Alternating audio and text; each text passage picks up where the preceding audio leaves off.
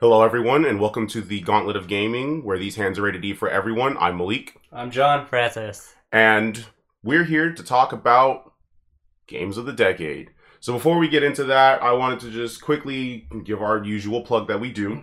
Uh, you can find us on YouTube, which is probably where you're listening to us right now. Our YouTube channel is, of course, The Gauntlet of Gaming. You can also find us on Facebook and Instagram at The Gauntlet of Gaming, and on Twitter, Twitter, Twitter. You said Twitter. I did say Twitter. you can find us on Twitter at the Gauntlet with a four instead of an A because someone decided to steal the Gauntlet from us because they, I guess they just don't care about us.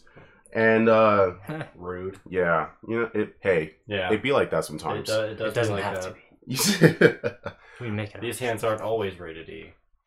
Mine is. no, no, no. They- they- yeah, I was like, I was like they, they most definitely are rated E. I will go after anyone.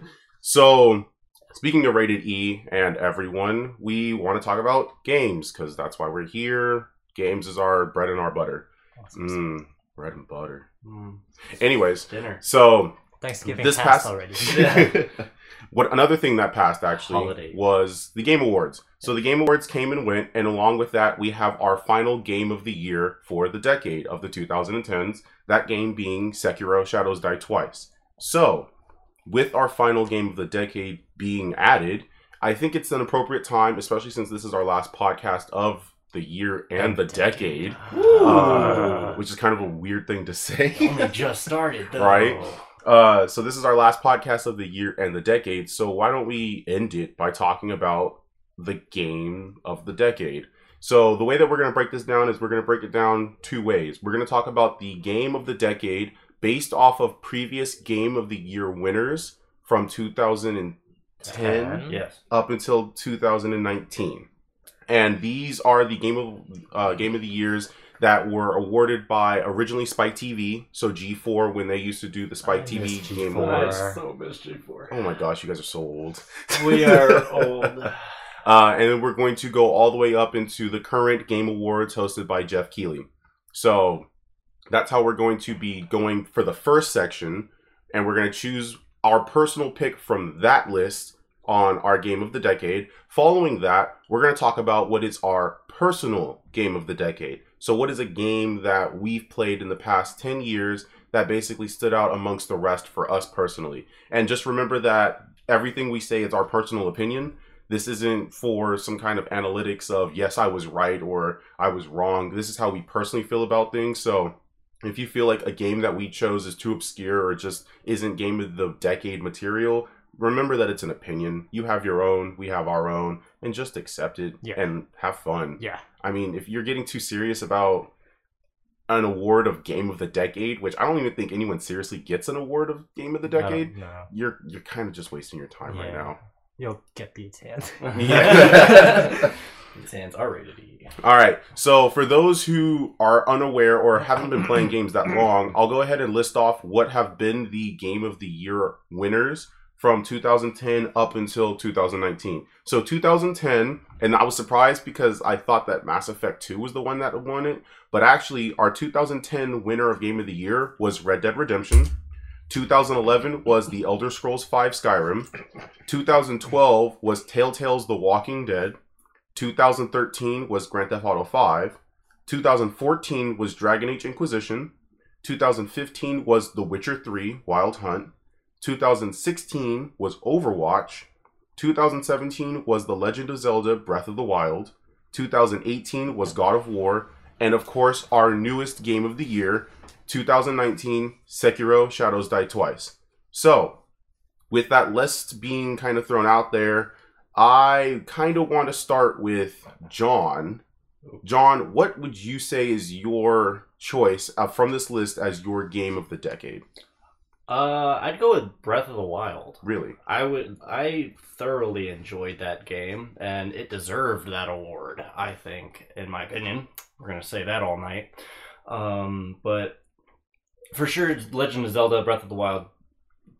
I want to give it to it because of just the the depth and lore that it continued Mhm. with that game, and it's a really fun game. Mhm. I got lost in it. That was actually the first game in a while that I've beaten. I haven't completed it, but I I've beaten that game, and I really enjoyed the story. And I got lost in it. I got so lost in it, I didn't talk to people for like a week after after I got it. I was so I was I was playing that game in between like my work breaks uh, before I showed up for work. I was playing like an hour each time, getting my my fill, and then I got home and I was just like, "Oh, I'm gonna go home and I'm gonna go home and play Breath of the Wild now, and I just kept going in because there was so much to it Yeah. that I really enjoyed about it. But that's why I like.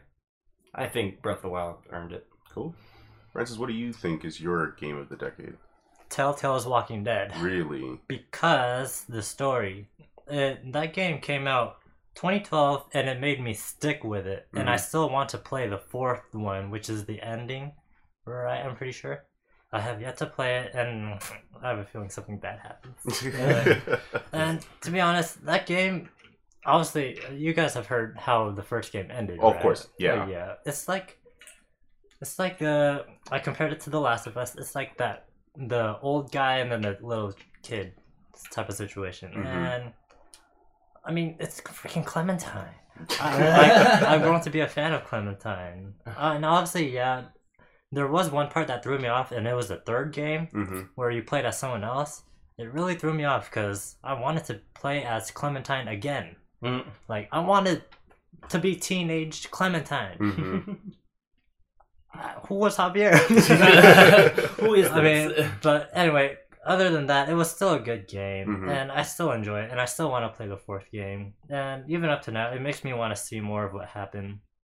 And yeah, I've grown attached to Clementine's character. Awesome. Very nice. Perfect.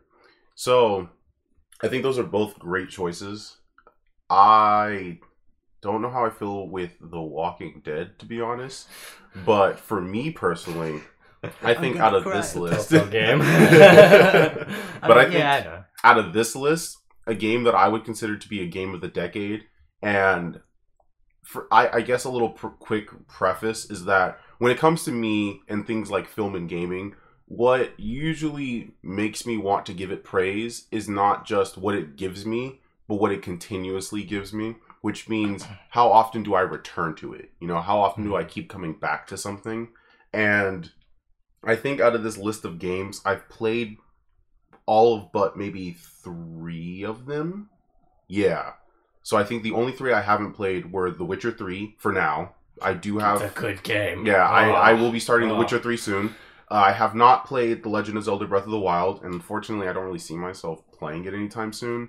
And Overwatch. I haven't played. No, I play Overwatch. You Um, played Oh, Overwatch with second- me. I haven't played Sekiro. Okay. Yeah. Yeah. So I've played everything else. I just haven't played Sekiro, Legend of Zelda Breath of the Wild, and The Witcher 3. But I have observed them, I've watched people play them, and I've given it time. So, you know, I haven't just been like, oh yeah, I just watched YouTube videos of them. So I've pretty much absorbed that information. Mhm. I've absorbed the basically the the environment and the feeling that comes from those games. And even then they still didn't feel good enough to pull me in you Mhm. know so for them it's difficult because it's like i've never played you before so it's not like i'm going to replay you if i've never played it in the first place but do you pull me in it's like unfortunately no one game though that surprisingly not only pulled me in but made me keep playing it over and over again was dragon age inquisition Oh, such a good game. Yeah. That's a fun game. yeah i i have to say that dragon age inquisition for me is the game of the decade because i'm not a fantasy person i don't like swords and magic and I dragons and stuff like that So much I do. yeah, I I know you do, and that's why I'm surprised. that's why I'm very surprised you didn't say Dragon Age. Well, I haven't beaten it, so I don't feel like I deserve to say, you know, it was my favorite. That's or like true. that it's my choice of an award. but because did you I- enjoy what you've played so far? Yeah, I did, but Yeah. I've also really enjoyed Zelda and I beat Zelda. Yeah, So I fair. can't I can't say that I really enjoy that game. I really enjoyed Red Dead Redemption. That's true. But yeah, but Red but Dead's you know. I, I didn't beat the game, so I I, wasn't hey, gonna it's not an easy thing to talk about because these are all These are all these are game of the, The- year exactly, for a reason. These are yeah. great games. So these And these all earn the accolade for a I don't reason. even think I beat Skyrim, but there isn't. Let's be honest. There's like, there's one a per- person. There's like a personal beat in Skyrim. Exactly. isn't. There isn't like like I'm gonna complete all the the guilds. Okay, Yeah. that's a beat. Exactly. Yeah, Yeah. I'm gonna beat the main quest. What's the main quest? Yeah. I Sky, I think there's probably one person in the world who has beaten, Beaten Skyrim. Skyrim. Yeah, but no, for me with Dragon Age though, uh, because I'm someone who grew up with more of a love for sci-fi and space fantasy, and so I, I say space fantasy because like that's Star Wars. Star Wars is like space fantasy, Yeah. and then sci-fi, of course, being like Star Trek and other things like that.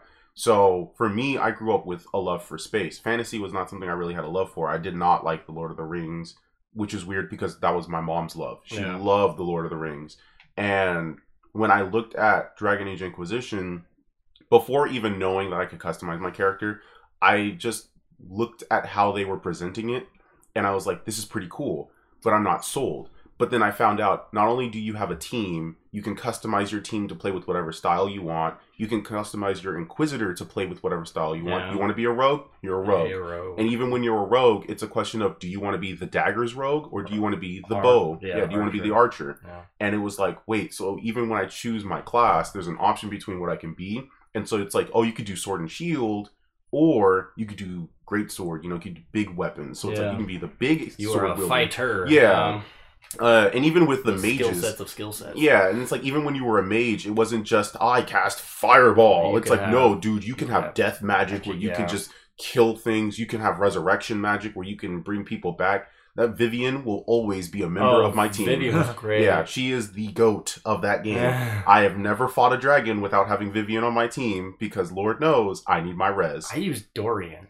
Which I remember. You, I yeah, used I remember heck out of watching you use Dorian. Dorian was my mage. I didn't like. I didn't like the elf. I didn't Mhm. like. Um, I play. I played with Vivienne, but I never actually got delved with Vivienne. It was always Dorian as my mage. Yeah, And then, um, who's your fighter? I was like your tanky character? I Iron had Bull, right? no. What? So it oh, was Cassa- it it was me. Yeah, so it was me, Cassandra, yeah. Cassandra, Yeah, was Cassandra, and I had um Blackwall. Blackwall was Oh, my yeah. tank. Blackwall. Blackwall was my Yeah, tank. so it was yeah. me, Blackwall, Cassandra, and then Vivienne was our Ah, healer. companions are great. Let's just Right? talk about companions. oh, gosh. I also like the banter in that game. Exactly. Oh, yeah, and that was another yeah, thing. Banner was great. Which is funny because I'm currently doing a playthrough of Final Fantasy 15 right now, and one of the things I'm really enjoying about the game is the banter. And I remember that Dragon Age Inquisition was the game where Yeah. I really felt that banter coming from. Oh, And God, that's the interesting thing too is play Dragon because all three of us have played Inquisition, right? yeah. Yeah. So what's Two of us have beaten it. One is not. well, that's not the question because the question is played. Yeah. Because the thing about it is, it's like we've all played it, and the thing about playing it is the fact that we each have different teams that we feel is like our go-to team. Yeah. Some people go with all tanks. Some people go with all magic. Some people go all rogue. Some people mix it up. Other people it's situational. You always have at least one rogue in your party.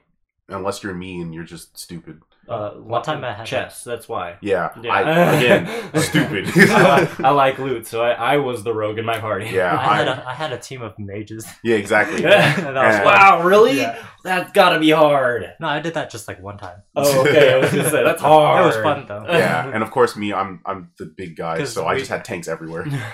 Yeah, we just kept putting barriers over each other, so we never lost that one. That's amazing. That's funny. And that's, That's the thing. And that's what I love about the game is the fact that it's a game that presents so many different ways to play, not just amongst your friends, but yourselves. yeah. Because I think I'm about to start my third playthrough of Inquisition going into this next year, where I'm gonna go for what I think we Yeah, consider to be like the canonical ending of the game. Mhm. Oh yeah. And so, or the true ending, not canonical, but the true ending of the game. So that's going to require me to play literally the one class I never play in any game. A mage. Yeah. I'm not ready. Oh, it's, It's- so it's it's fun. so fun. I'm- it's you're gonna so like- fun. I'm on my 16th playthrough. Remember, I haven't beaten the game. That's true, that's true. and playing a That's mage true. is fun. And the thing about it Yeah. is, because the I'm power going. you have. Ah. but the thing for me is, it's like it's my third playthrough, yeah. which means that I've beaten the game twice. And the thing about beating it twice is, you think, oh, you beat it twice, you know everything, and it's like, well, technically, I don't. No. Because the two times I played, like when you had to choose between the mages and the Templars, I always chose the, The Temp- Templars. yeah, that was So now- wanted to do. this is the chance that I have to side with the mages. And I understand that, like, mechanically speaking, the game still kind of is the same. You get a rival character who's going to be like the pseudo bad guy, and mm-hmm. at the end, you still fight Corypheus and blah, blah, blah, blah. But the thing for me is, it's like, it's one of those, Well, we it's not the ending. You know, it's not the, the destination, it's the journey to get there. And for each time I play, the journey is different. Mm. My first character, of course, I designed to look like me. He sounded like me. He played like me. My second playthrough was an elf, which was a race I'd never see myself I playing. remember playing Kaecilius. Yes. Oh, yeah. I I that is a token name in my vocabulary now. soon- and you could tell that I was like really really still on that like Doctor Strange hype train. Trying to figure it out. I was like, I needed to come up with a name for this guy, and I was like, I don't know what the name of. And then Doctor Strange. Oh yeah, and I I, remember- romanced I- Iron Bull with an ro- elf, a tiny. Ooh, don't get me started. Iron Bull. I I- a, as an yeah. Elf ro- as rogue. It was a tw- It was- twin blade It rogue. was a twin blade Yeah, elf oh my rogue. Gosh, you showed me that. I lost it. I was I- just like, this is something Malik never, Never, does. does. Yeah. And here I am about to play a female mage. You know, I think it's a female elf mage is what you have to play. Yeah, yeah, Done- have you- Have you ever done a femshep then? I feel like you haven't. I have. okay. I, I did a femshep. So the thing for me is like I have nothing against playing female characters. you just like It's- personalization. Yeah. Exactly. Yeah. I like putting myself into my characters, and even with Kaecilius being a tiny elf with daggers who romanced Iron Bull, I was still able to put some of myself into that character. Edge lord. Yeah, Yeah. exactly. Yeah, I had to be edgy. It had to be edgy. Because yeah. Kaecilius, Kaecilius was evil. He had like a tattoo on his face. He had like he was evil. He Yeah. was dark. He was- Kaecilius was a terrible inquisitor. I So you remember were the jerk everything. Inquisitor, pretty much. Pretty much. I yeah. remember, yeah, he went with a, a lot of the bad dialogue Yeah. when it came to things. I was just like, ooh, It was fun, and that's the ooh, thing I've about never it. heard is- the Inquisitor Yeah. cuss before. Oh, yeah. Oh, that's fun. and that's my thing is the fact Such that it's like goody that's just me with two playthroughs and then amongst you know a, a room full of people everyone talks about their experience. It's the same game with the same story but everyone's got their own journey. Yeah, you know everyone i romanced this person. I didn't romance this person. I had this person die. I left this person alive. I you know i killed the guy for shooting the goat at my castle i still did thought you? Oh, i for Did you? Kaecilius i did Oh, yeah. I banished him once, and then out of the other eight times, I think I murdered him. Yeah, I was just banished- like, off with this head. And I I was just think- like, why did I do That was that? First first playthrough, I banished him because I was like, I don't want to murder you get a anyone. mission after you banish. Him I too. remember, yeah, That's and you have to you have That's to the- go to the place, That's the best mission ever. yeah, and, undead. and that's the thing; those are things that you miss that you Yeah. suddenly don't know are there. Because for me, it was just like I had luckily I played the mission the first time, so it came up to him again, and I was like, ah, yes, the goat slinger. The goat slinger. what would Kaecilius do? Off with his head. so that's the you know that's my thing is my arch nemesis in the You know, with these other games, I think the only other game that would offer this kind of dialogue would be Skyrim. But the problem with Skyrim, and I've made a comment about this, so many times. so yeah, is that Skyrim was a game that's loved by many that didn't really deserve to be loved. No. It does not age well. It looks terrible. Bethesda released it with so many problems, yet we were so blinded by the freedom that we had that we were just like, hey, you can give me trash, but it's some good looking trash. Adventure game meet sandbox. It's sandbox meet trash. Yeah, and so I mean, it had the potential to be great, and that's I still why play the dang game. That's the problem. that yeah. dude. And I bought it for the Switch. I don't- did too. I bought it only because I was like, even if I'm mad about it, and even if I'm upset that Bethesda just keeps porting it and wasn't spending time to actually make good feeling, good looking games. yeah. Uh, at the end of the day, it's an adventure game. You you make your adventure. You want to just kill everyone from the guild? Yeah, I mean you can try. The this is the thing. Playing Outer Worlds makes me not want to play Skyrim anymore. Only because the fact that I playing Skyrim, it was like, you know, you irritate me. I'm gonna kill you. Oh, that's right. You're an essential character. Hmm. You can't kill unless You you're playing die. PC. You know, if you're not playing on the PC version, you can't kill essential characters. Outer Worlds said, "Yeah, they're essential, but go go have fun. Do what you want to do." There's only, I believe, Things happen for a reason. I think there's only two characters, depending on which path you take, that you can't kill in Outer Worlds. Yourself. Everyone else is dead. Can you- can no, you you can off- kill yourself. Can you off yourself? I mean, you'll you'll have to I mean, with- reload the yeah, save. yeah, of course. I- there's a weapon. There's, There's a a way with your weapon button. to Yeah. off yourself. But yeah, no. I mean, my thing though is it's like the only game that compares to Dragon Age Inquisition in the scope of the journey would be Skyrim. Because no one, you know, if you played The Witcher 3, everyone talks about, oh, yeah, remember that part in The Witcher 3 was like, yeah, yeah, it was really tough, but I got through it. It was like, yeah, that, okay, and that's it. That's not my experience with Witcher 3 at all. I'm saying, well, with other people, Yes. the thing is, you play the same story, Yeah. you do the same thing. It's sure, very- you get to make choices. very linear. Yeah, it's like you get to make choices, but I mean, at the end of the day, you're playing the story of Geralt of Rivia. Yep. Versus in Dragon Age Inquisition, you're playing the story of the The Inquisitor. But who's the Inquisitor? You. We'll figure that out when I'm finished doing what I do. And then with Red Dead Redemption, I mean, again, this is the list of games of the year. Yeah. These are some great Red, games. Red Dead Redemption earned that. It did. I, watched. I played and watched my brother play it, and we enjoyed the gunplay. We enjoyed Yeah. the western feel. I felt like John Wayne the entire time, Mhm. but you were playing as John Marston. Exactly. You weren't playing as me. Yeah. And You that's playing as Francis. that's what kind of sucked. my next playthrough on Dragon Age is probably going to be Francis. Francis. How do you know how I would play? Oh no, Oh, no, no, no. He's just gonna No, I'm make just it. gonna make you. What- yeah. I'll be playing. As I'm gonna be playing as Francis. Yeah. Yeah, because I mean, uh, I kinda other wanna than see that. Because yeah, other than that, this character created for three let's, hours. let's Yeah. see. Dragon Age Inquisition, Elder Scrolls Five, Skyrim are the only games that were given Game of the Year awards where you make your character. No other game on this list is like that. Red Dead Redemption doesn't. Walking Dead doesn't. Grand Theft Auto 5, the only time Grand Theft Auto 5 does that is for GTA Online, which is still booming to this day for a game that got Game of the Year 2013. But it's the online feature that's still booming today, not the story itself. Yeah. And that's the interesting thing about that. Uh, the Witcher 3, I mean, again, you're Geralt of Rivia. Overwatch is Overwatch, and we just found out about Overwatch 2. You have Breath of the Wild, God of War, and Sekiro.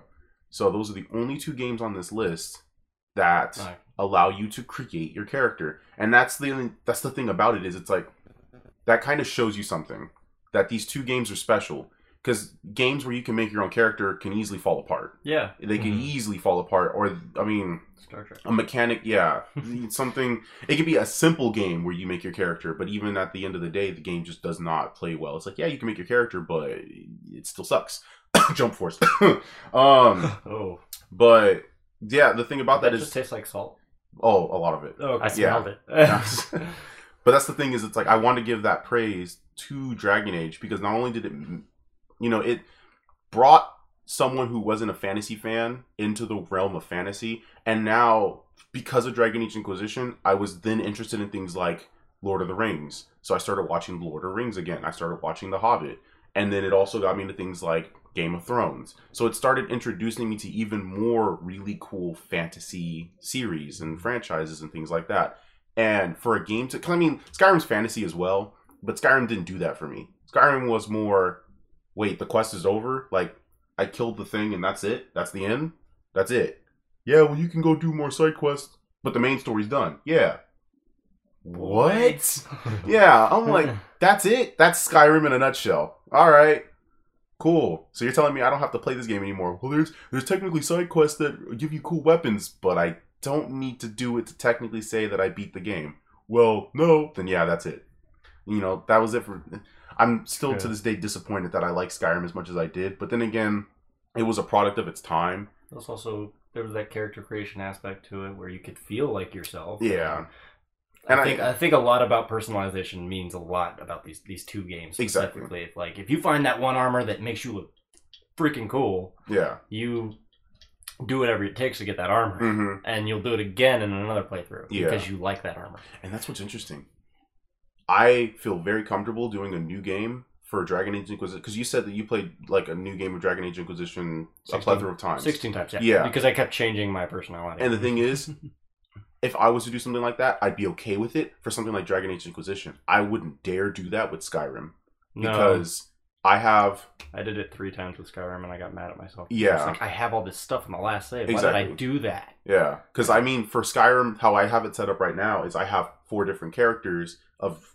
Of course, four different races that I wanted to do different play styles Mhm. with. The problem with Skyrim is It's People- the same playthrough no matter Yeah. what race you are, and even if it's not the same playthrough, it's the fact that except if you're a Khajiit. yeah, uh, you know, people people believe that like, oh, you know, make the game bigger, you know, make give us more, Yeah. and people forget that yes, there is such thing as too much to a game. You know, too much of any good thing makes it a bad thing. You Yeah. drink too much water, you're gonna Yeah. have problems. Same thing goes for Turn Skyrim. That's into a fish. I I hope Like, that's what Dragon happens. Age was like just right thing. Yeah, I agree. I think There was just the, the right amount of freedom where Like you the- could dungeon uh, delve, or you could, you know, find a side quest while you were doing the main mission. And also, fighting dragons actually felt like fighting Yeah. dragons. yeah, it was True. hard. Yeah. yeah, you weren't Sky- fighting a wyvern Yes. like you are in Skyrim. God, Skyrim. They called them dragons, but they're actually wyverns. Wyverns, You could yeah. just I shout them across beat the anybody up who thinks so. yeah, I. Oh god, the whole you're the dragonborn. Okay, what does that mean? You get cool powers that no one else gets. All right, that's cool. Great. Go fight the dragon. Okay, Does it come with a sword? You slay. I mean you get dragon Hundred. later on. yeah, I mean, but you get dragon souls. but yeah, I was like it. These aren't dragons. Can I ride them? Yes. Yeah, You can What? actually. well, yeah. technically, No, you can. free ride Yeah. in Skyrim. With mods? Yeah. Oh. No, without mods. Oh, if finally you, added that. if you find um if you fly uh if you beat the Dragonborn DLC, you get the power Ah. to call one down. You hop on it like a horse, and then you can fly it around the the, the map. Well, Well, no there you- wonder. well, I don't have unfortunately, it's DLC. DLC. Yeah. Yeah. Well, that comes with the the complete Oh, session of yeah. Switch. You know this, I, right? I'm aware that the DLC comes with it, No, but Yeah. it's like the ability to ride a dragon as the Dragonborn. I had to pay for that. Why? Good point. Uh, but I mean, DLC is not really something that takes away from it's still pretty sketchy. what I makes wouldn't it. Yeah. a dragon to save my life. I'd rather fast travel anyway. But I mean, at the end of the day, it's like Oh. magic. I feel more powerful. It, I would say I feel more powerful using magic in Dragon Age than I do in Mm-hmm. Skyrim. Fighting dragons, almost definitely, it feels a lot better fighting a dragon in Dragon Age than in Mm, Yeah, Skyrim. I wish there were more dragons. Yeah, and it has an impact. Like you And- kill a dragon, and it has an impact on the world.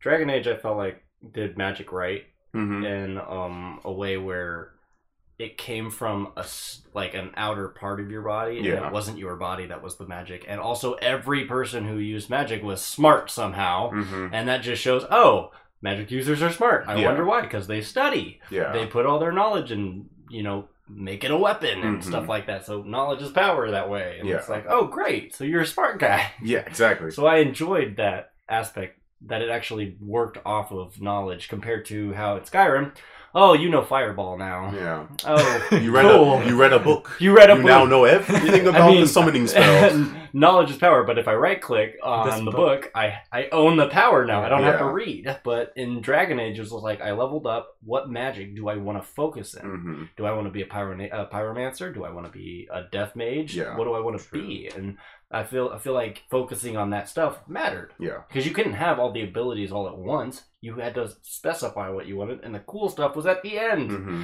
And you and you had to really delve into that magic skill. So this is a hint for your mage run. hmm If you want to be a pyromancer, throw it all in the pyro. You want damage for that. Gotcha. Yeah. So Don't don't try to be a multi yeah, if you caster. don't multi, yeah, because if you if you want to heal a little bit, put one thing in healing. hmm That's it. Okay. Be a pyromancer the rest of the time. Gotcha. But like the healing should just be for you and Mhm. not everybody. Okay. You should have another mage for that or Yeah. something like that. Like like a back Vivienne. like a backup. Yeah. Vivienne. Yeah. For example. Yeah. But um yeah, that's a recommendation for me. But in freaking Skyrim, as you pointed out, all you have to do is read a book. Yeah. And when you read a book, you know the the skill. And then Do- do- Oh yeah, Yeah. the, the little The the little bold print at the bottom says, "You know lightning now." Yeah. Great. level two.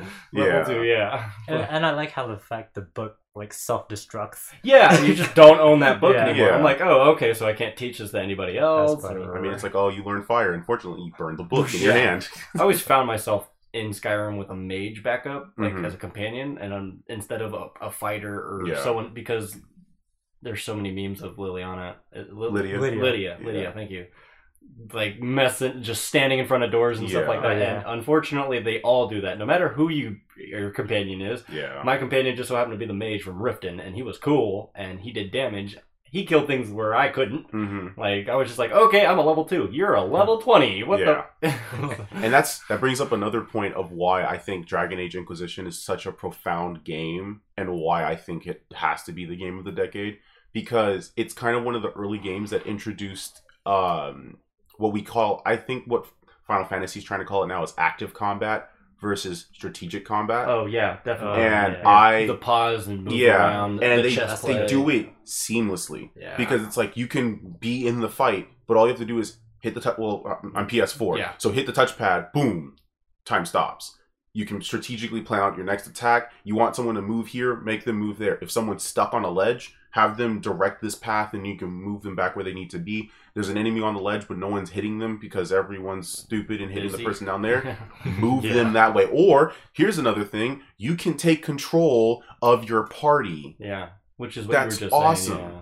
And uh, again, you know, me playing Final Fantasy 15 right now, they had to add that feature later on. That's- But the thing is, you don't get it immediately. You have to research skills to be able to play as the Oh yeah, we went over that. Yeah. Yeah, we found that out together. Yeah. And for me, it was just like that kind of sucks because it's like I might as well just stay as Noctis. Shouldn't have to earn that. Yeah. Versus in Dragon Age Inquisition, it was like, yeah, I'm the Inquisitor, but also I may want to play as Blackwall for a bit or play as Cassandra for a bit. I'll never touch Vivienne because I need her to stay perfect. But beautiful. Yes. yeah. Um, but yeah, it offers you this ability to be more than just the character you made. And this is something this is something I really wish something like Mass Effect did.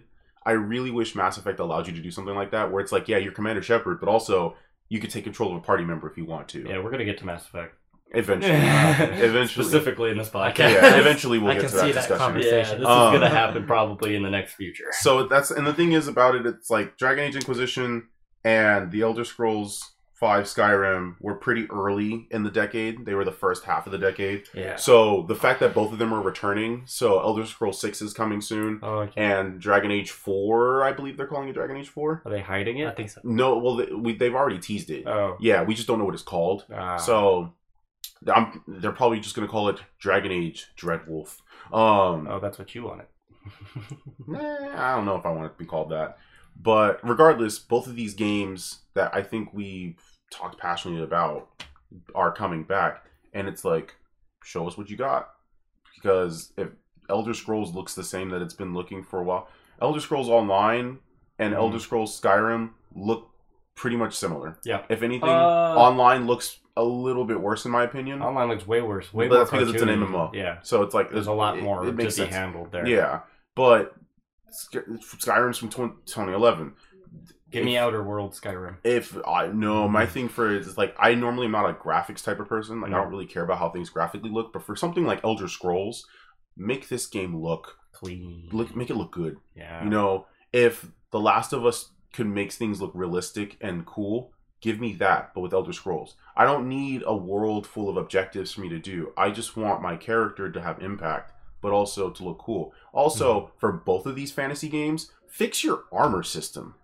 Like, why do I wear the same type of armor for the entire game? I want to be able to change my armor, transmog to something cool, yeah. wear Include- mixed armor. transmog, Yeah. Transmog definitely needs to be there because the thing for me is it's like Skyrim doesn't really do this because you apply your special effects, like your magic Oh effects. to yeah, to the armor that Yeah. you like looking Uh, like. Yeah. Dragon Age, they usually come with effects and stuff like that. But give me the ability to transmog because I want to, as I've learned with something like Monster Hunter, you know, you need to switch up your armor. It's not like reality where you wear a full set of armor that just looks the same. Mhm. You're gonna look off. Let me transmog to make things look good. But that's just nitpicking No, about no. the future. It makes sense. It makes Yeah. sense. I mean, And they might. World of Warcraft does the transmog thing, and Yeah. they've been a game that's been Diablo 3 already has. Yeah, it. Diablo does- yeah. Diablo does it, but they stole it from World of Warcraft. Eh, it doesn't matter if they stole it. Uh, Yeah, if, I- they I it, will. it Yeah. matter. Yeah, and I appreciate it because that's the thing. One Diablo thing 3. Did right. Yeah, I wear mixed armor in Diablo 3, and at the same time, transmog. Boop, now I look cool. Yeah, yeah, I look like I look cool, Sith and I can stay alive. yeah, Yeah. and I get to use the abilities from each armor set. Thank you, Diablo. Thank I love you. Diablo. Yep.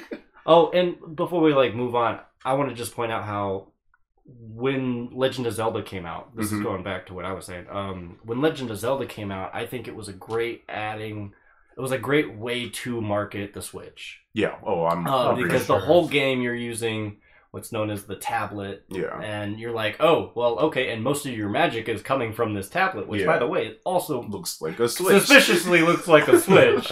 Uh, so I think that was a great way to bring in a new system hmm was with a great game such as that uh, because they definitely upgraded from the beginning of you know the Zelda lore to Yeah.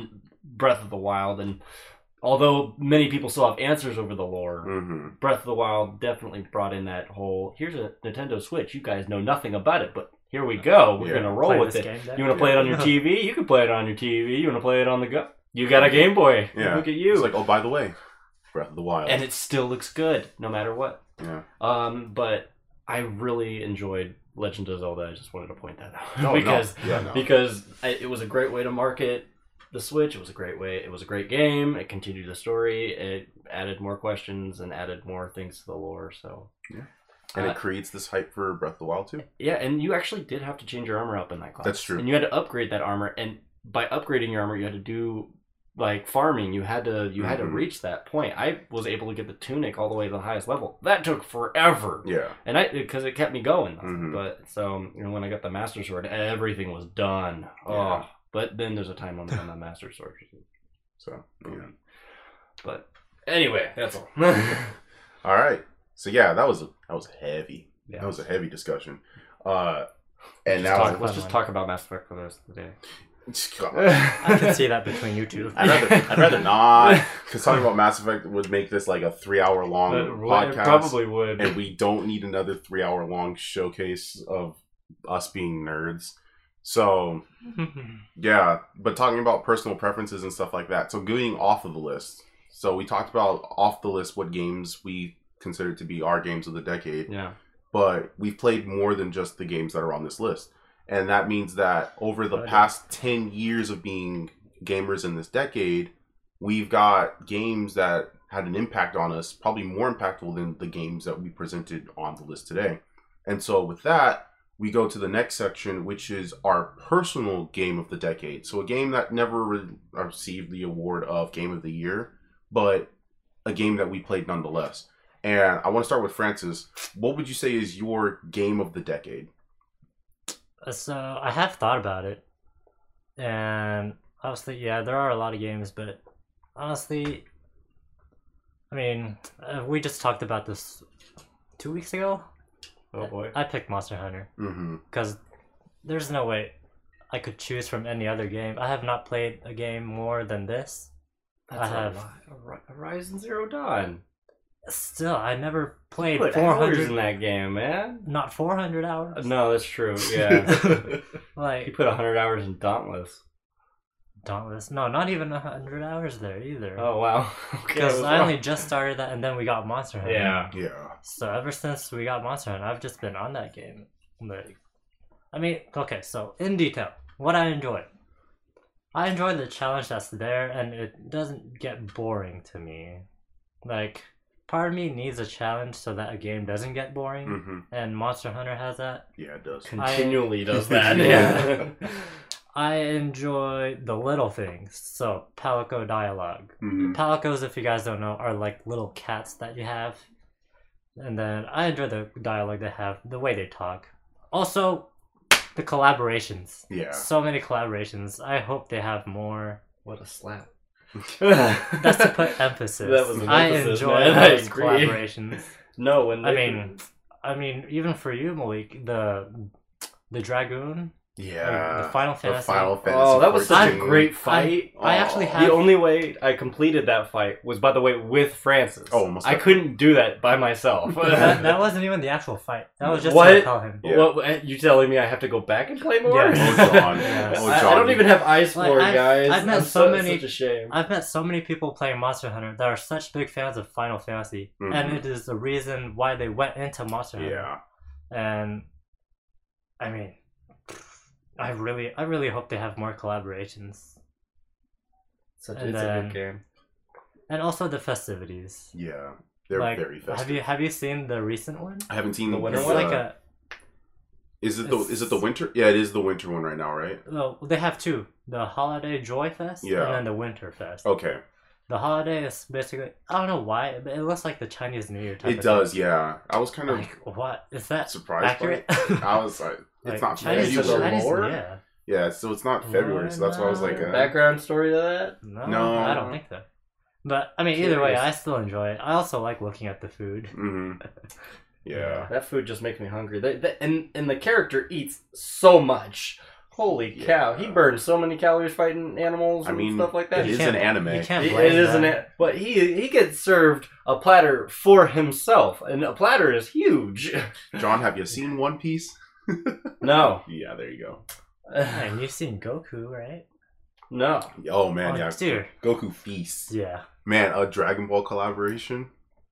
That would make so much sense Oh, for no. Goku What to eat all that food. Okay, yeah. Yeah. that's oh, funny. you, Oh, that's you're funny. dressed as. Yes, you're dressed okay, as yeah, Goku. that makes sense. Yeah. That makes sense.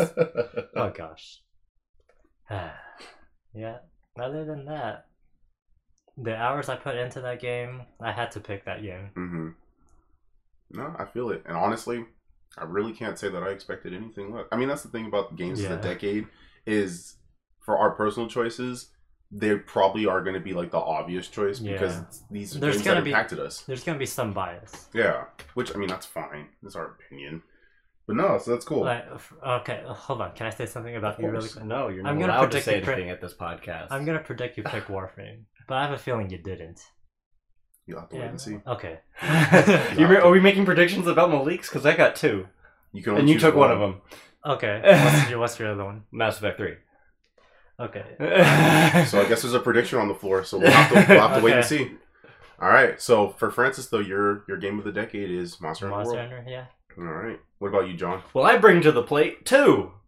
Yeah. Oh wow, he did it. Oh, and he said only one, but I brought two because I couldn't decide. I thought you were trying to be a rebel, but it was more of just like, Like, no, no, I just absolutely. no, I just. I literally have a problem right now. No, you know, it's that's in my head. It's been in my head for a week now. No, go for it. Throw it out there. Fallout New Vegas All right. came Okay. out in October 2010, so it's in It the counts. it's, it counts. Yeah. I just looked it up. It's I in the decade. and then oh, Mass Effect 3. Okay. I put too many hours in both, but Yeah. New Vegas mostly has all my hours. hmm Growing up as a kid, I enjoyed Fallout New Vegas. Oh my gosh. It was that nice apocalyptic world that I just love. And then um Mass Effect 3, it wasn't the campaign I was into. I was really into the multiplayer. hmm I loved that wave after wave style, but also I could, you know, the character I was was me. I could do whatever I want. I could have a mask where I could be an alien that I wasn't previously. I could be a Krogan. Yeah. That's what I really enjoyed about three, and so I both have pretty much the same amount of hours in them. So except for now, New Vegas has like it's probably two thousand hours in that game. I love That's that. a lot. I loved that game, and it wasn't just the game; it was also the DLC because the DLC had a Ah. storyline that. oh, I did hear that. Yeah, it's got you have to play Old World Blues. You have to play uh, Wild. Uh, I can't remember all of them. There was Dead Money, and each one was a different thing. Like Old World Blues was sci-fi, and then it, it had all those space tech that you don't normally see in apocalyptic world. And then you know there was one that you were a native of uh, Zion, which is uh, which was uh, The Matrix. no, it wasn't the Matrix. It was uh, it was a uh, a specific part of the, the U.S. United States, and I cannot remember Yosemite. It was in, it was uh, based on Yosemite, the national park. Mhm. And then um, there was Dead Money, which was a casino heist, but you lost all your equipment, and you're like, I don't have anything that I normally kill people with, and you're like, uh oh, what do I do? And then you realize, oh, you could find stuff, and then it made you survive, but the, there was a message in Dead Money that you just got to play it. And then there was the last one, which uh, was the Divide, and the Divide sort of ended everything, including the main story inside the game. Hmm. It connected all the way back to the beginning of the game, and you're like, what? so it blew my mind. I love the story, I love the path, and I love doing whatever I want in that game. Mhm. You can kill people.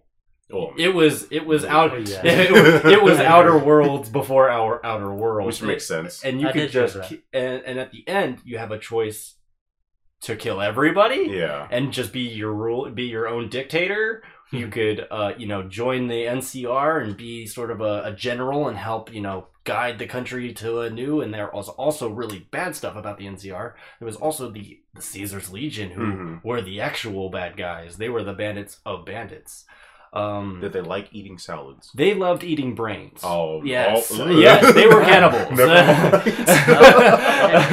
Um, they also didn't I like should've- dressing, so or Oh. croutons. Cre- yeah. so they had centurions, but they didn't have croutons. Gotcha. So- but um, that's what I really liked about New Vegas, and it, I'm so glad it fit in the decade. I was so happy when I when I just found like- out. just I was, I was just like, right ooh, right there, look at that, like a splinter when you're running across wood. Um, but also Mass Effect 3 had so much to give. The campaign was amazing.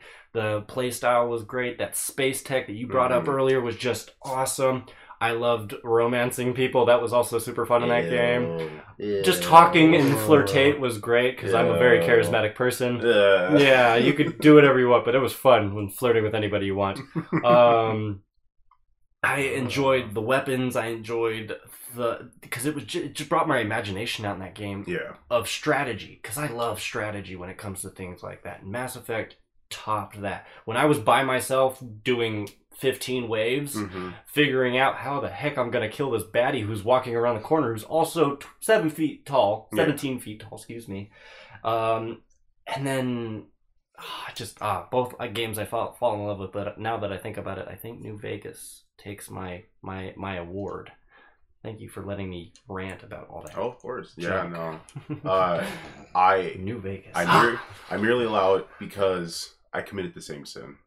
Uh, Same. Okay. Good. Good. Good. So- So yeah, no, I and I don't know if like you I can narrow it down to one. you probably have like seven. No. I at most I would say 3, okay. but I narrowed it down to 2. Uh one of them of course has to be a fighting game. Oh. So I I had to choose ah, yeah, I had to yeah, choose we from forgot to fighting. include that. Yeah, y'all y'all forget that I was a no, fighting we, gamer. We're all he's a fighting gamer. Yeah. we're all Um, filthy casuals, but he's the filthy fi- fighting game casual. Yeah. So for me, I was just like, you know, of course I have to have like my, my game of the decade, but then I was like, but also I love fighting games, and my PlayStation is majority like, Yeah. Jesus. I thought this- your Xbox was the fighting game one. No, my No. PlayStation, man. Oh, man. Yeah, that thing is like ninety percent fighting games on there, Oh, that's and will continue to be so. Mm. Uh, so you a I, game. of course, I was like, I have to choose a fighting game of the decade, and a game like a game of the decade. And I am sorry to tell that you both that you both wrong. no. Yeah, Uh, neither Warframe the nor. Mass Effect Three were my kinda games. sad- of well, it's because it wasn't fighting games. oh, Yeah. oh, Teppen. Marvel. No. Dang it! no. Teppen was close. The Teppen, yeah, yeah. Stop. We're not going to talk about that. Ten pin. Stop. Teppen. No, I don't. I don't want to go there. Teppen. The pen. Uh, jeez, that was that was hard. Yeah. Um, we aren't going there. We aren't going there. that. We have to revert. No. Okay. we have to maintain peace and order within my new empire. This was your Um, idea. I'm a rebel. so I'll start with my fighting game of the decade. Oh, see if we had different categories.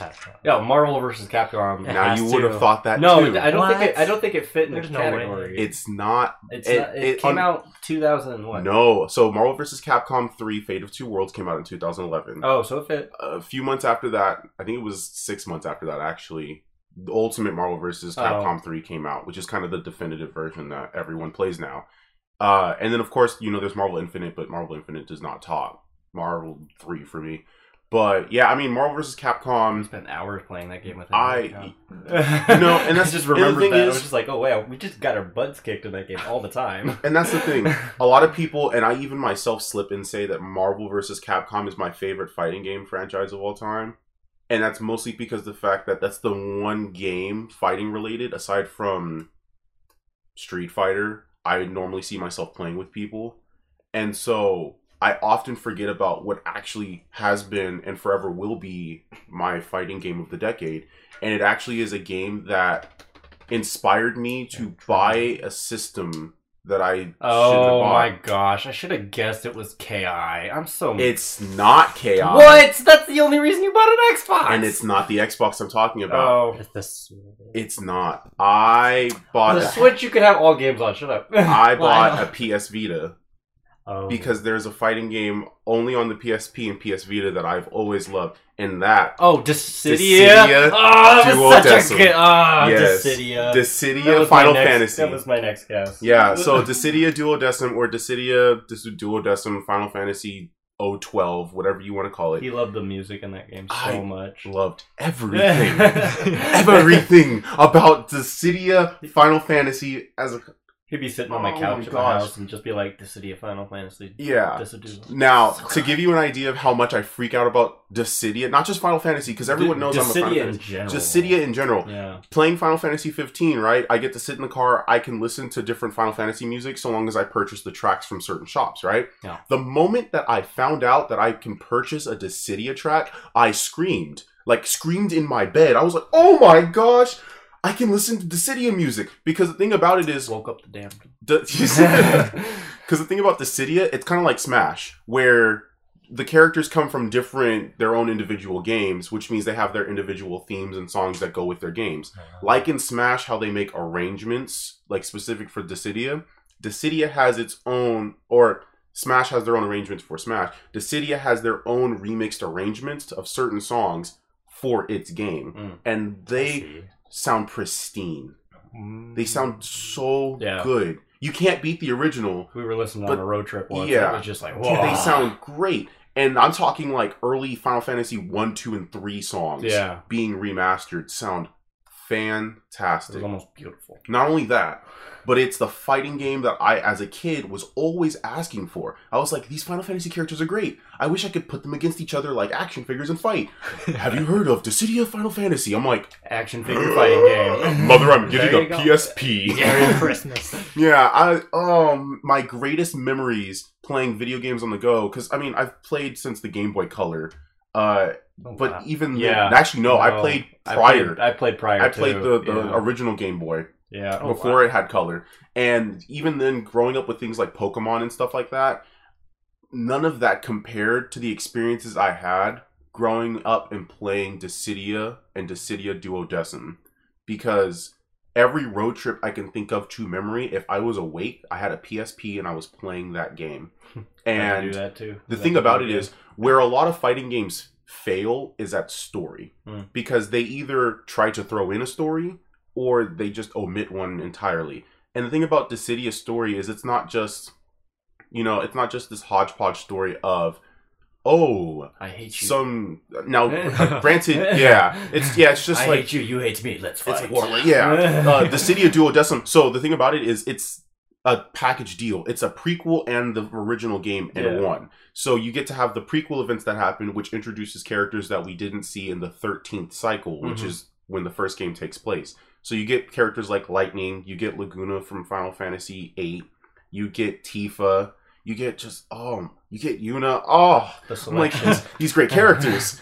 Um you get Kain. You get to play as Oh, Kain that's from right, final fantasy right, 4 That's right. so I'm like, this this is great. This is fantastic. And it gives you something else that no other fighting game really feels cool with, and it's the boss character. Mm. Because other games, it's like, yeah, you can play as the boss fighting game character, and it's like, okay, that's cool, it's whatever. It's Here's da- da- da- da. Ganondorf. Yeah, it's like that's blah blah blah. That's cool. No, in Dissidia Duodecim, you beat Chaos, but there's more because there's a post game quest where you go through even stronger enemies who are smarter AIs. They kill you faster. They kill you harder. But at the very end, and this is probably one of the proudest moments I've had of playing a challenging game, because for me, it's more about the experience and not the challenge. I was challenged by this game to beat what was known as Feral Chaos. Some translations it's Desperado Chaos, but Feral Chaos, which is basically the big bad with like molten lava looking crystallized skin. Super cool, super So terrifying. what you look like right now? no, no, no. Oh, oh, Even prettier. Oh wow! Oh wow! Wow! I can't. Shiny? I can't imagine this. No. Shiny. Um, you'll I'll have to show you. No, he's Oh. shiny. He, oh he, yeah. he looks and he's towering. Because when you play as him, you can play as him against the other characters, and this dude's like basically a Goliath Slender Man. versus David. uh, it's bad. it takes a slingshot to kill you. and he has like his EX move, which is probably so it's so cool because like Sephiroth, like Sephiroth has he has the ability to basically shatter dimensions, and he does supernova, and it's like okay, that's cool. That's that's pretty cool. Sephiroth. is your edge lord. he is my yeah, he's my my edge lord husbando. But the thing about it is, Bondo. Shut up. hey, Shut up. My thing. I, I'm I'm sorry, I'm raving because I love it. I haven't even gotten to the second game because the thing is with he hasn't even touched the second I game's haven't. topic. uh because with feral chaos he activates his ability right and it's devastating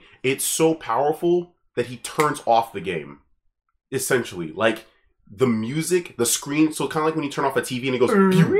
No not like that no but basically you know the older tvs when you turn them off you can see the line yeah, where that the screen white, collapses yeah. and it goes to white and then black Mhm. yeah he does that Nice. and cuts the music. So you're in the middle of a fight, and this is him when he fights you too. He does the same thing. So you're in the middle of a fight, and you're like, "Oh my gosh, I'm about to die." You hear the like the ringing of your life dying, and then he activates his ability, and it just goes, "Pew."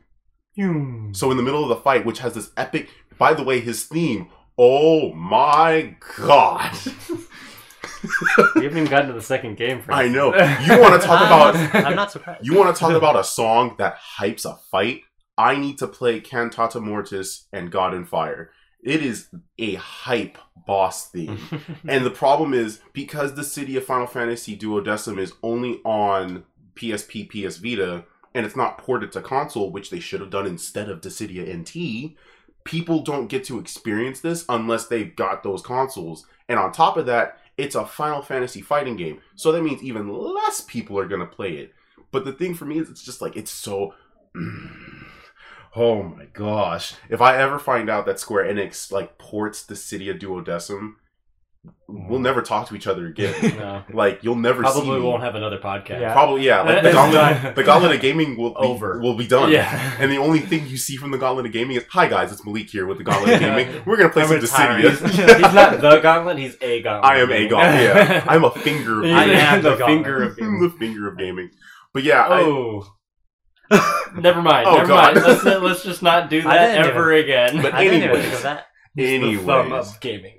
Oh man but yeah so that's my thing i i love marvel vs capcom but marvel vs capcom has never ever hyped me to that extent before No, it's never and it's never pushed me to try different characters I've never Because- seen a tear come to your eye when talking about it before. You've never seen me smile so hard. I know. before talking about anything else except for fella in front of me maybe smiling. final fantasy 7 remake that's probably the only other game where you'll see oh, me I smile can't this wait to play that. Um, but yeah, no, I mean with Dissidia, it's like this is the first time you get to play as the villains of those games. So I get to play as Golbez from four. I get to play as the Emperor from two. I get to play as all these different characters who you fight against, but never get to play as. So Mhm. not only do I get to play as them, I can fight against the hero. I can listen to unique music.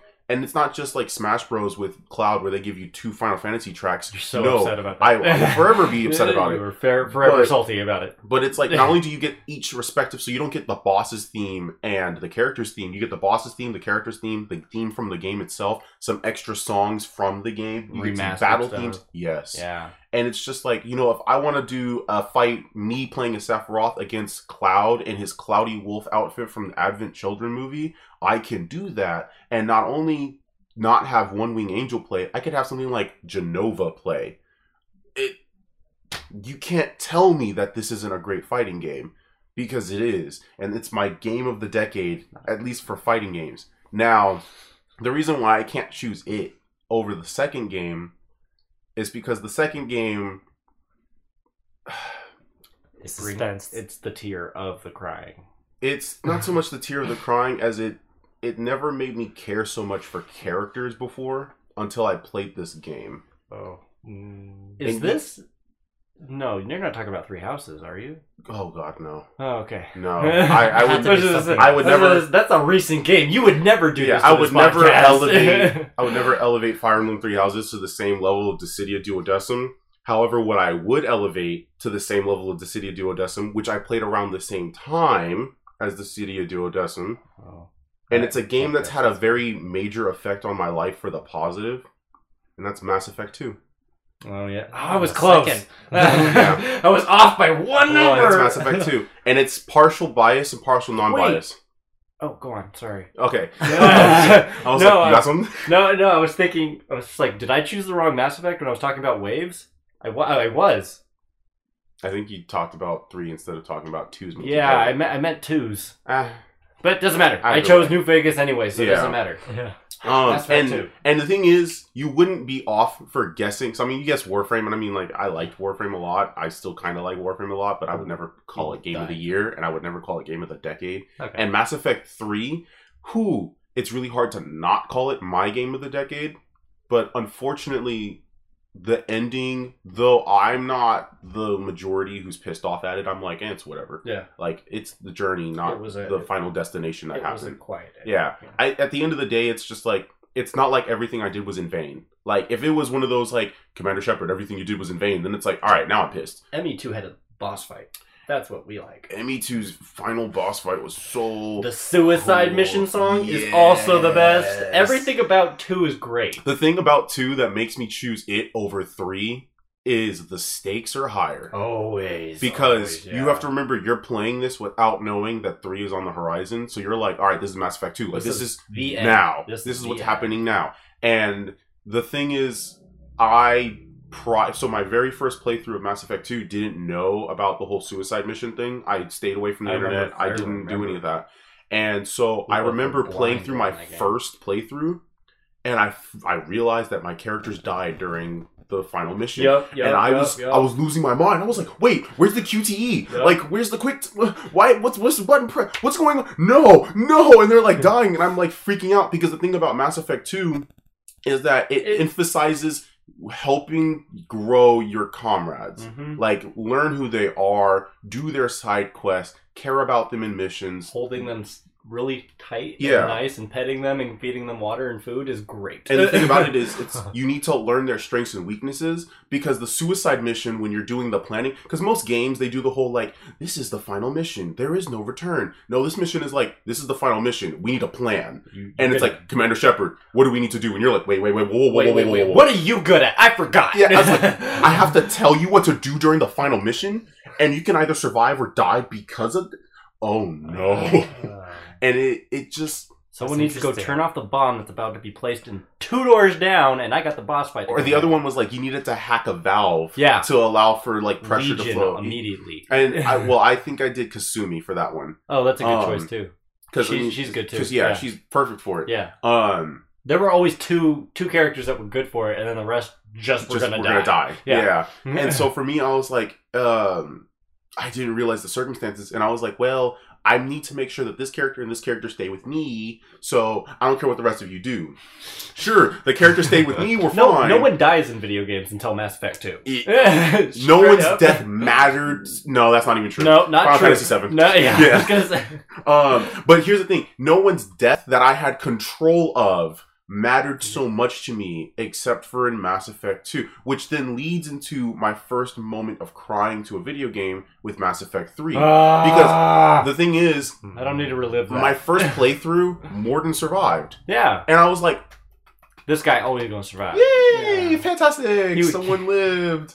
Uh, My poor child. and then I re- of course I had to redo and I had to do the playthrough where everyone lived and then of course I was also the idiot who did the playthrough where everyone Everybody died, died. including Shepard. Yeah, yeah. because it was like, okay, Shepard has to do the jump and misses. I was like, oh god, I can even kill Shepard. Yep. Yikes! Uh, and it was just cool because it was the fact. It's another one of those like. Whereas for Dragon Age Inquisition, we talked about like you know the final, the destination, it's the journey of how you get there. Everyone's journey is different. Mass Effect's different because the fact that everyone's journey kind of ends up being the same. It's just the question of did you do the side quest? No, I don't care about them. Totally not. And you just look at them like, are you at the final mission? Yeah, you're an idiot. And they're like, I know. And it's just like, all right, cool. But This was a conversation Malik had with me, by the way. Okay. yeah, because Yeah. I didn't do side missions for people, Yeah. and I was just like, man. He's like, I just wanted to beat it. And I was like, I just need to beat the game, you know. I- I've been You- sitting at this game for like way too long. and That's my problem. oh yeah. I was like, you. Oh Yeah, Is Mass Effect on PlayStation? yeah. no. Oh, PlayStation Three. yeah, PS3. That's why I still have Yeah. my Mass Effect Two and Three discs lined up over there. Me too. Uh, however, on Xbox One, I have Xbox. I have Mass Effect One One, Two, Three. Oh. Yeah, I was talking about this the other night with some of my friends. I was like, yeah, it's kind of sad how Xbox One has one through three and and PlayStation doesn't. or has Yeah. Andromeda. has the one we don't like to talk about. Yeah. and so that's why it's like, you know, I I have access. I have not started my ME one playthrough again on the Xbox One just because so it's- fun. No, it's- Emmy one. To play Mass Effect 2 again, a game that I herald, and the only reason why Duodecim doesn't beat it out as the game of the decade for me is because of how limited access it is. Yeah. I'm limited to I have to play on the PSP. It's uncomfortable as an adult to have to play the PS Vita and play Dissidia again. And I hate playing I cannot play Dissidia Final Fantasy NT. I just can't. No. I, I bought it full priced. I actually got I believe No, I you the- the- got like the- a you got the deluxe, you got the edition. yeah. deluxe edition. So I ended up getting an upgraded version of Dissidia NT. and realized and not. I popped it. I still remember to this day. I popped that disc in, and I played once. I hadn't played that game for a year since I put that disc in the first time. It was, if we're talking about like the most disappointing game of the decade, there you go. That's my most disappointing game of the decade. I'm Um, not gonna get. but for for Dissidia Duodecim, it's it's locked. Yeah. I can't play it on my PlayStation, which is unfortunate. Square Enix, Sony, please, Listen to. I'll give you my money. I will play this game again. I will play Duodecim's prequel. I will play the main game, and I will fight Feral Chaos again. I'll do it for thirty dollars. A big hand. Make come- me pay thirty dollars. There you go. I will pay for it. A big hand comes through the mic, touches your lips, and says, "After seven. and then reaches back in. We'll see. we're, we're living. It's funny because we're living in a time where both cinema and video games are going through like this remake thing. Yeah, they're, they're remaking They're things. touching. And you know, For cinema, I I'm not a fan of it, but for video games, I'm loving it. Oh yeah, remastered yeah. editions I'm- on games. yeah. CTR. Not even just Yeah. remasters, but remaking them. yeah, Whole new paths and stuff like. I am loving the idea of remakes. You're looking at Resident Evil One, Resident Evil Two remake. And the third RE3 Oh, remake is on the Third is- horizon. Is on Final its Fantasy way. VII remake is probably the most hyped video hmm. game of all time. I'm all So excited, and I don't even know yeah, about you it. don't play Final No, Fantasy. I People don't. who do not play this franchise are hyped for this game. It remakes are Crash Team Racing. Yeah, no, when Came that came back. out, I I was just like in tears because that Yeah. was my childhood Mario Kart. Yeah, and then even then you have the N. Sane trilogy Yep. that came back. You have Yep. Spyro the Ignited. I think it was the trilogy as well for Spyro. The whole thing, yeah. Yeah, so you have the Ignited pack that came. Bring back So- Croc. I bring back KI. Bring back Croc right now. Uh, so that's the thing is we're living in this time of remakes, remasters, and they're doing great. Bring me back to Dissidia Duodecim. Give me the dis- give me the Final Fantasy fighting game I've asked for. So Diddy Kong Racing. oh my god. that too. You've yeah. been crying about I keep Diddy Kong saying Racing that, since yeah. Switch came Yeah, out. that too. I keep saying that. um, That was my love Mario Kart. But yeah, I mean, because the Dissidia Duodecim is locked to the PS Vita, I it's I'm still split between it and Mass Effect Two, just because of the impact Mass Effect Two had on me, and And the fact that you still talk about it so highly today, I feel like that should be your reward. It. I think that. I, but although D- Dissidia did have things you enjoyed oh, heavily, yeah. but Mass Effect ha- sort of checked all the boxes. life wise, Mass Effect would get game of the decade just for how it affected my my mentality and how it changed my life. It's how I met a lot of the friends I have today. Yeah, Santiago. Yeah, Yeah. and it start it sparked many conversations with you and I oh that yeah, we, we, couldn't spark. Yeah. Yeah, because the, the problem is when your your we got so is hyped for Andromeda too, and Yeah. then we got really sad about Andromeda. exactly. Because the thing is when your friendship is based around geek culture there's very few conversations you can keep going that you haven't had before. And unfortunately santiago's not here to back me up on this one but if he's listening on youtube he would definitely agree That- right well what he would be saying is we every time we talk about mass effect it's the same conversation every single time like it legitimately is the same conversation every time and we talk about it as if we've never talked about it before. Yep.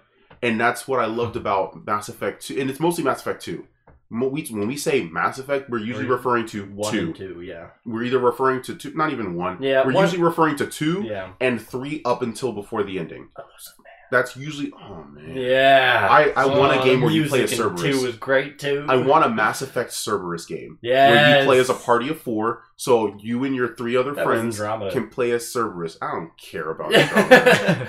I don't care. Remember Cerberus was like a big thing. We in ain't talking about Andromeda. But that that's my thing. It's it's split between those two because it's like yeah, Mass Effect is a life thing, hmm but Dissidia is a game. Like Final Fantasy remake, yes, like I'm screaming praises and I will buy as many copies of it as I need to before I feel satisfied. But at the Probably same time, the only Final Fantasy game that they could say anything about that would make me scream even louder, Dissidia. Okay. You know, I I'm playing games like Samurai Shodown. I'm playing games like Dragon Ball FighterZ. I'm playing Marvel Infinite. I'm playing all of these great fighting games.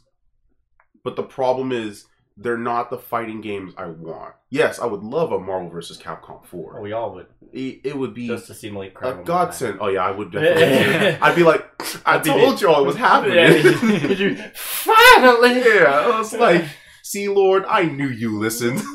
But the game, like, if forget about Marvel Four, if they said we're bringing back Dissidia Duodecim, or even just we're bringing back Dissidia the way that you remember it. Mm.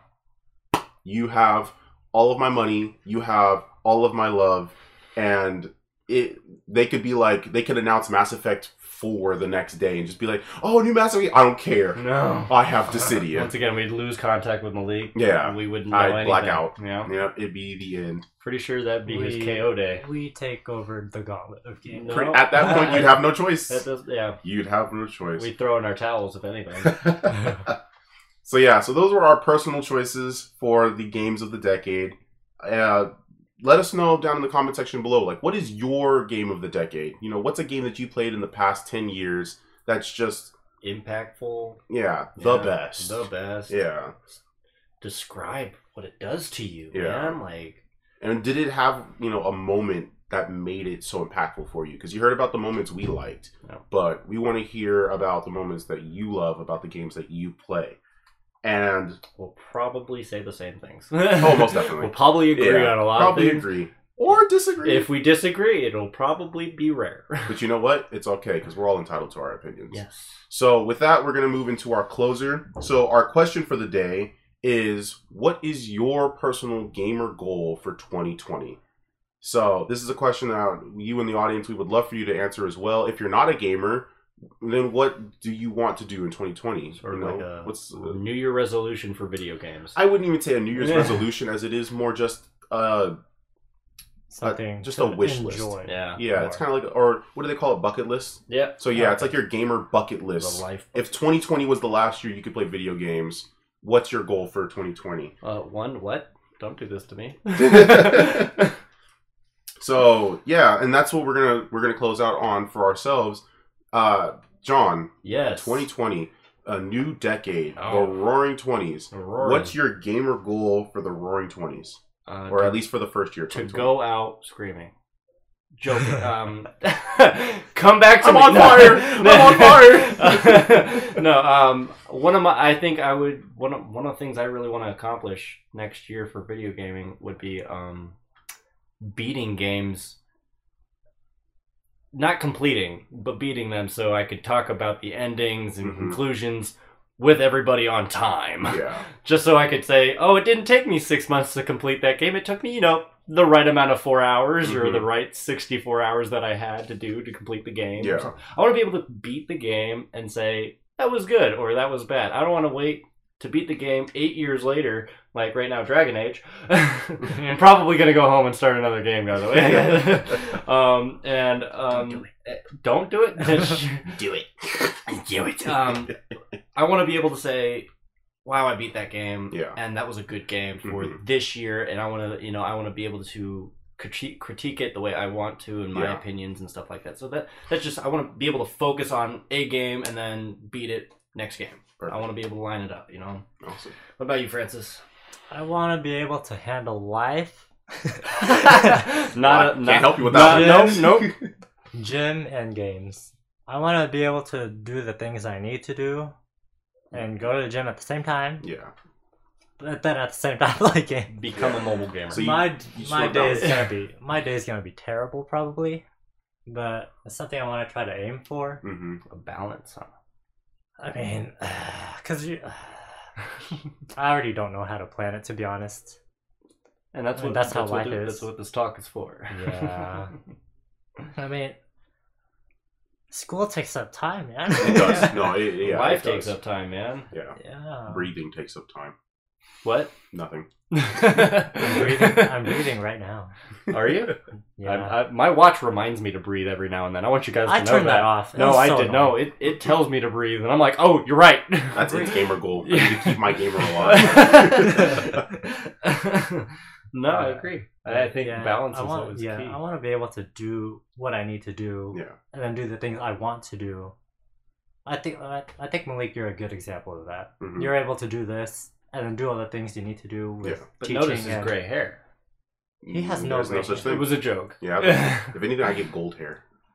Yeah, it's kind of a Oh, genetic you thing with my eat family. yourself alive sometimes. You uh, I it have- ain't cordial. I, I have some gray hair. My little brother has some gray hair. It It runs. Yeah. gray hair is more than just I'm stressed out and yes, don't it's get enough a sleep. lot more than that. Yeah. So don't worry about it. My too hair much. falls out then. We're gonna have a talk, Francis. Yeah. After after podcast, We're, we're, gonna we're gonna we're gonna get you some help. Yeah. Why? What's going on? I, I have a number to give you. We'll talk. Uh, later. we'll yeah. 911? That's one of them. But yeah, so you're just I trying just to. died. Oh gosh. oh, he no. KO'd on the bed. Happy New Year. And with that, we are looking for a new member for the Gauntlet Gaming. Uh, Please send messages to our DM. um, but no, you're trying to you're find the balance, and which I think is an important thing for all gamers. Oh, I think that should be on top of every gamer's basically life goal. I think it's the It's hardest thing for every gamer too is It- finding a balance uh, between reality and non-reality. Yeah, Yeah. that's one thing I've been annoyed with how sh- quick time goes when you're doing the things you need to do. Exactly. And it's like, next thing you know, it's 9 o'clock at night. Mm. And it's like, should I, Is should I just sleep it? early? Or Yeah. what? Should Yeah. I waste some It- time, the kill some brain cells? Yeah, should 'cause, I like, read ahead? Organizing my my stuff today, I was just like, time is going by so slow. Why can't Like- it be faster? And then I was like, you know what? I'm just gonna sit down and play some games because I'm tired and I need to relax for a bit. Three hours. And went by. Right. yeah. exactly. hey, are we able to come over for the podcast? Dang it! I'm like, wow. So yeah, it's it's just it's tough, but you know there is a saying, you know, It'd the like time fly. No, it's time flies when you're having fun. So And also, if we have younger viewers or listeners or whatever, like high schooler, I've played, you know, like I said, I met a lot of people on Monster Hunter. mhm. A lot of them are young. Yeah. They're like in high school. Yeah. Enjoy it while you can. oh yeah, Because you're Yeah. you complaining go you can't into play enough, you're college, you get a job, Wow. that your time goes away. yeah, Yeah. Enjoy it, but enjoy it with moderation. Moderation is key. Because- you gotta No, have a life. enjoy it. You gotta the have a life outside of life. Skip school. you don't want. You no, don't. don't, Yes. let it eat you. We're trying to send that message. You do not want the game to take over the majority of your life. Yeah. Exactly. That's why Yeah. it's called Moderation. Yeah, it's, moderation. Moderation. Find a game that you're able to. I pick was up and joking. Balance.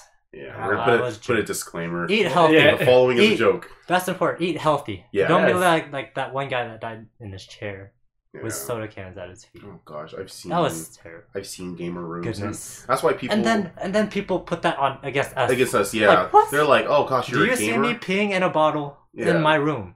No. Yeah. I, I I, kind of I, do. I, Like- have seen you do yeah, I've kind of seen. No, that. you you guys haven't been to my house. How are you guys That's gonna true. We that? haven't been to your house ever. Speaking of which No, not, not okay, not here. but yeah. no, that's cool. And video games don't cause violence. That's yeah. I'm just gonna throw that one out there. Yeah. Yeah, games don't cause violence. Um, Put that in for the final podcast. like our our that'll be our 100th podcast. Uh, I put it in anyway. Oh goodness. Uh, Um, 100 podcast should be us fighting about violence in video games. it doesn't cause more. it doesn't cause violence. No, it does. it's just 30 minutes of just the smacking of fists. Yeah. Oh lord, that is not what my gamer goal is for what is yours, Malik? so mine, which is a little tougher, just because it requires financials and be able to it's- purchase games. No. well, yes, it has been really tough to be able to actually enjoy the games that I see. That's why we were going off the list, and I have to say that I was blessed to be able to say that out of ten games, only three of them I hadn't played because it gaming is very financially draining. Mm. And fortunately, or I Oh, guess yeah. unfortunately, I'm not very like I'm not a socialite, so I don't go out and I don't go to like clubs and stuff like that, and I don't go out to movies all the time. I don't go out eating. So luckily, that's that entertainment money, as I would call it, goes towards games, Yeah. and not just games like any kind of games, but usually games I can enjoy with other people. So. I, I want to that's my goal isn't to get to a financial place where I can buy games that I want to enjoy for myself. Uh, what I want to do, it's very selfish, but it's also just think an a aesthetic thing. resolution or a goal would be selfish. So Well, it's okay to say that. it, it's more for the fact that it's spending money and there are a lot of people who they're like oh it's just a waste of money and in my opinion it kind of would be considered a waste of money buying a book. no i have plenty of those Yeah. Uh, well, no, no. It's like buying a fiction book. A video game is a story that is being told and written, and you're playing. yeah but eventually you would have to pick up that book my gamer goal for 2020 is i want to start adding on to my retro collection Oh wow. Oh, Okay. Yeah, I want to start building it up. And I actually wanted to start doing that when I got back from my vacation this coming week. I wanted to start like finding places where I can find these retro games for a good deal because I have, you know, I have the modern console, so I have the PlayStation 4. I don't even have a PlayStation 4 Pro.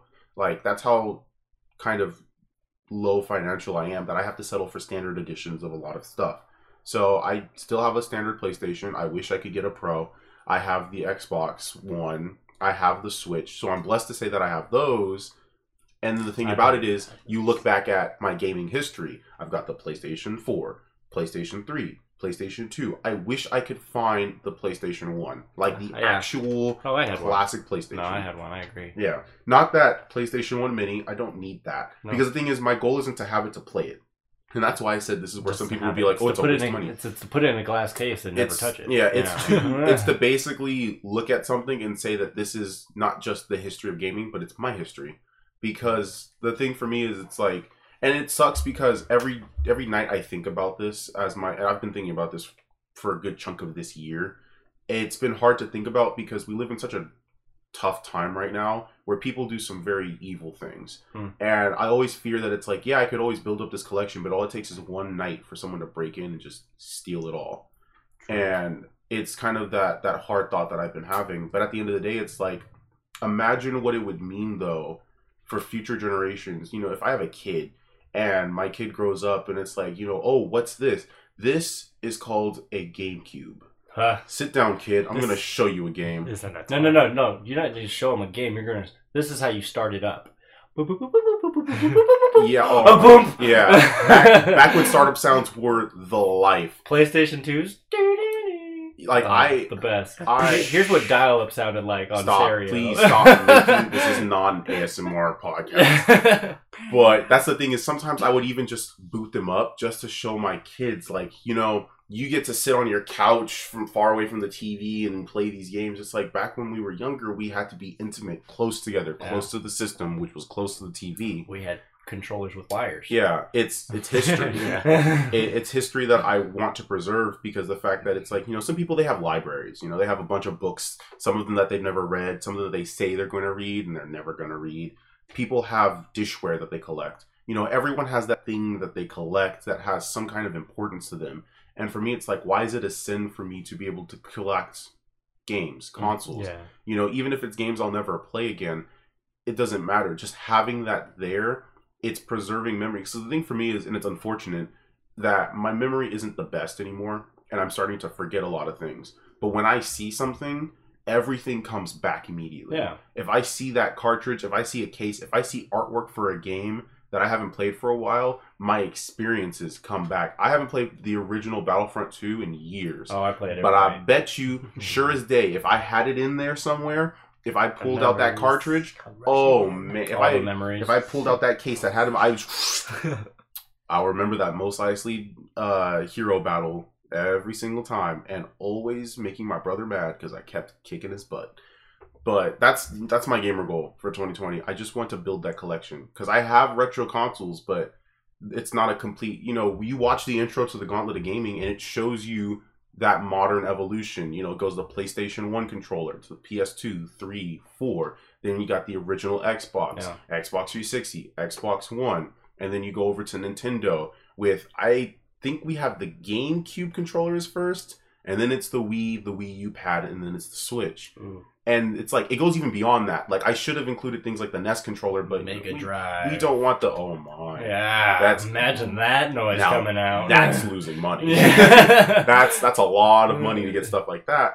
But it's you know, I just I don't even need the controllers for it. I just want to see the body of the console. It can be empty. There has to be no hardware in there, but I just want to build up my library. And then, unfortunately, in my current living space, I don't have room for it.